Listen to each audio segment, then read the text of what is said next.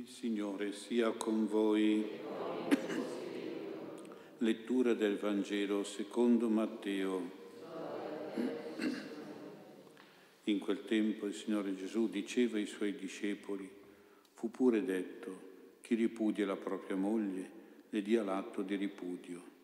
Ma io vi dico, chiunque ripudia la propria moglie, eccetto il caso di un'unione illegittima, la espone all'adulterio. E chiunque sposa una ripudiata commette adulterio. Avete anche inteso che fu detto agli antichi, non giurerai il falso, ma adempirai verso il Signore i tuoi giuramenti.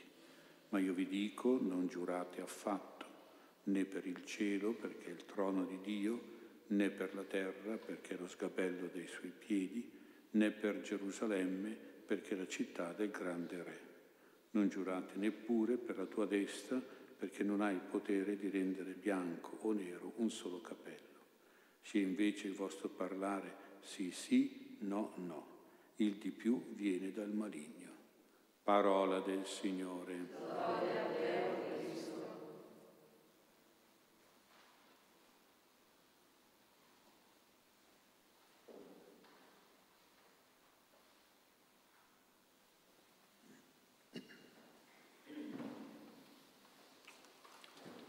Sia lodato Gesù Cristo. Prendiamo dalle tre letture quaresimali dei brevi pensieri, ma pensieri impegnativi per la nostra vita spirituale che vuole riflettere il volto del Signore. La prima lettura ci ha parlato di Abramo e del suo nipote Lot, figlio del fratello di Abramo.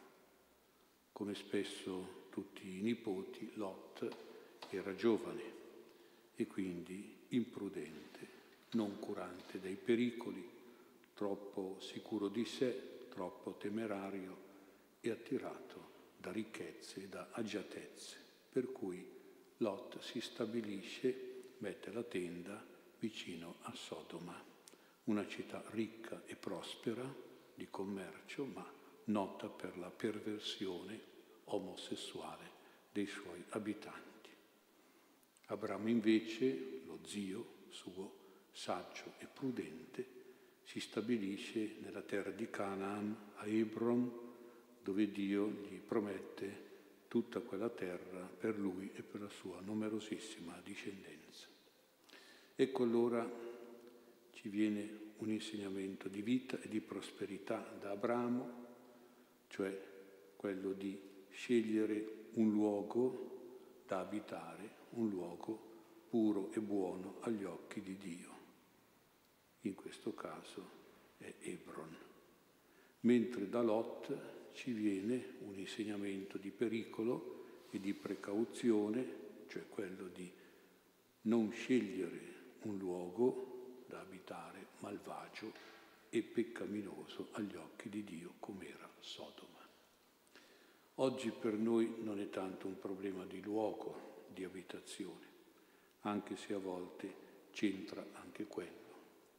Pensiamo a chi vive in certi cortili, in certi paesi, in certi condomini, dove si è costretti a convivere accanto, porta a porta, piano a piano, via via, con persone cattive, con persone invidiose, prepotenti, persone litigiose, moleste, dispettose, turbatrici, sporche, insomma, certamente, se quello che è possibile si deve evitare e qualche volta è importante anche emigrare, uscire da questi luoghi. Ma questi luoghi non sono solo degli appartamenti o delle case, ma sono anche le società create da certe politiche liberiste, progressiste, che fanno certe leggi liberticide, immorali, incivili, materialiste. Allora, pur vivendo in queste situazioni negative, condominiali, pur essendo dentro queste società con leggi del tipo di Sodoma, noi dobbiamo attuare le cosiddette norme di distanziamento, norme di sicurezza morale e spirituale che assomigliano alle nostre mascherine, alle nostre separazioni sociali o distanze di sicurezza, evitando gli assembramenti, cioè lo stare insieme con queste persone, questo essere prudenti, cauti, assennati, questo stare isolati, separati, appartati, è molto importante per garantirci la purezza morale della coscienza, per garantirci l'integrità religiosa della dottrina. Attorno a noi nel campo morale, ad esempio, c'è tutta una mentalità e una pratica abortista, divorzista, omosessuale, da cui prendere le distanze, da criticare, da condannare, perché altrimenti in modo facile queste mentalità diventano una prassi sociale, azioni anche ammesse magari da noi, spesso con l'avvallo di leggi di queste società, di queste politiche che favoriscono appunto, per esempio, l'aborto, il divorzio, l'omosessualità. Così nel campo religioso c'è una mentalità relativista, secolarizzata, protestantizzata, da allontanare da noi, da smascherare e da rifiutare. Certo, a tutti piacerebbe avere un volto sorridente con tutti, realizzare l'unione, realizzare la concordia, la vicinanza, l'amicizia, la fraternità, la pace, e dobbiamo anche cercare di raggiungere queste relazioni, ma non sempre è possibile, non sempre è auspicabile, ci vuole anche il volto serio, il volto sospettoso, il volto guardingo. Con gli uomini di Sodoma, che dice la Bibbia, malvagi e peccatori, non è prudente, non è bene fare come Lot, cioè piantare la tenda vicino a queste persone. In pratica vorrebbe dire non è prudente dialogare, trattare, conciliare, associarsi, patteggiare, aggregarsi, fare amicizia. Gesù per molto meno, per esempio per un fratello che non vuol fare la pace, Gesù è arrivato a dire sia per te come un pagano e un pubblicano, che voleva dire a quel tempo di operare un bel distacco, una separazione, una dissociazione, una disunione, un allontanamento fisico e morale. Quindi con una faccia austera, coscienziosa, seria e riservata. Lo stesso discorso di serietà e di prudenza ce l'ha riportato anche il libro dei Proverbi, invitandoci alla massima attenzione e considerazione verso gli insegnamenti del Signore.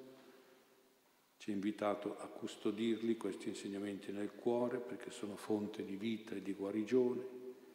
Ci ha invitato ad allontanare da noi la bocca bugiarda e le labbra perverse, non solo le nostre, ma anche quelle degli altri, appena ci si accorge che hanno una bocca bugiarda e un labbro perverso.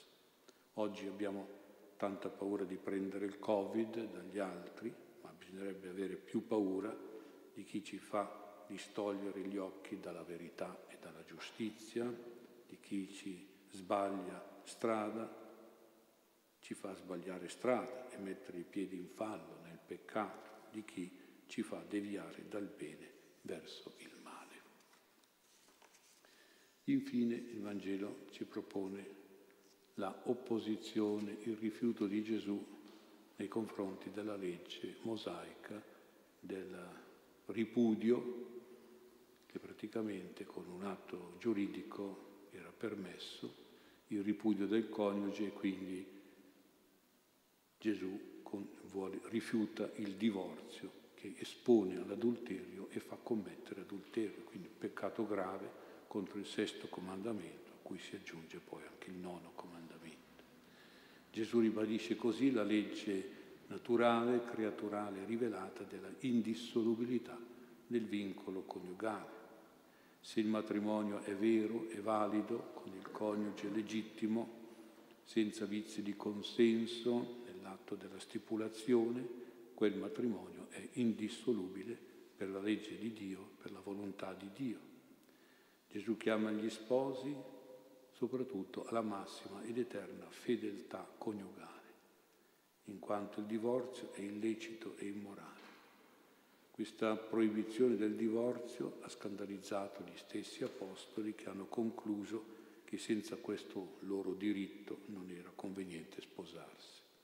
Siamo arrivati a questo punto, ma Gesù in realtà vuole portarci a valorizzare più la fedeltà, cioè a capire quanto è bello, quanto è fonte di sicurezza, di felicità, di pace, di serenità e di salute, restare sempre fedeli, sempre fidati l'uno all'altro, sempre leali, innamorati, sempre affezionati, attaccati come sposi, per soddisfarsi reciprocamente, per sostenersi, aiutarsi, consolarsi, accompagnarsi in ogni situazione per tutta la vita. Infine, un ultimo pensiero sulla sincerità. Gesù certo fa riferimento all'8° comandamento di non fare e di non dire bugie o falsità o inganni, ipocrisie, slealtà e finzioni, non dire falsa testimonianza con gli uomini, non fare falsi giuramenti con Dio. Di solito come garanzia di verità, di sincerità, di lealtà, la testimonianza e il giuramento si facevano su qualcosa di sacro come il cielo e la terra, di santo come Gerusalemme, la città santa, di vitale come il capo, la testa propria o quella dei propri figli, dei propri cari. Per Gesù questo è un di più che viene dal maligno, che lui ha definito come padre della menzogna, cioè della malignità, della doppiezza, dell'impostura, padre dell'inganno fraudolento, abituale, prolungato.